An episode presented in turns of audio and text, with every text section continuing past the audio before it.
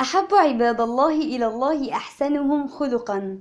وقرآننا يهدي للتي هي أقوم. تابعونا على أنكور كل يوم سبت وخميس الساعة التاسعة مساء. السلام عليكم ورحمة الله وبركاته. هنبدأ النهاردة بقول رسول الله صلى الله عليه وسلم ألا أخبرك بمن يحرم على النار وبمن تحرم النار عليه على كل هين لين قريب صدق رسول الله صلى الله عليه وسلم. كلنا نفسنا ما نخشش النار. من هنا بدأت أفهم أكتر يعني إيه هين ولين.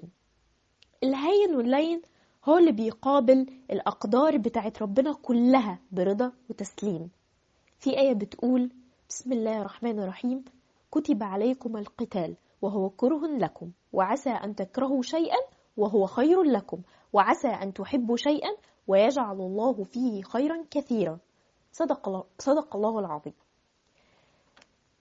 يعني ربنا بيقول لنا إن حاجات ممكن تحصل لنا إحنا ممكن ما نحبهاش أو ما تقبلش التوقعات بتاعتنا أو الحاجة اللي إحنا شايفين إن هي أحسن حاجة لينا بس ده هو الخير لينا. ده معنى القدر ومعنى التسليم بالقضاء والقدر. مش كل الأقدار اللي هتحصل لنا هتبقى على هوانا. بس أكيد واللي لازم نبقى مؤمنين بيه إن كل الأقدار اللي هتحصل لنا هي الخير لينا. هو إن إحنا نسلم ونرضى بكل حاجة بتحصل لنا. ده الهين واللين.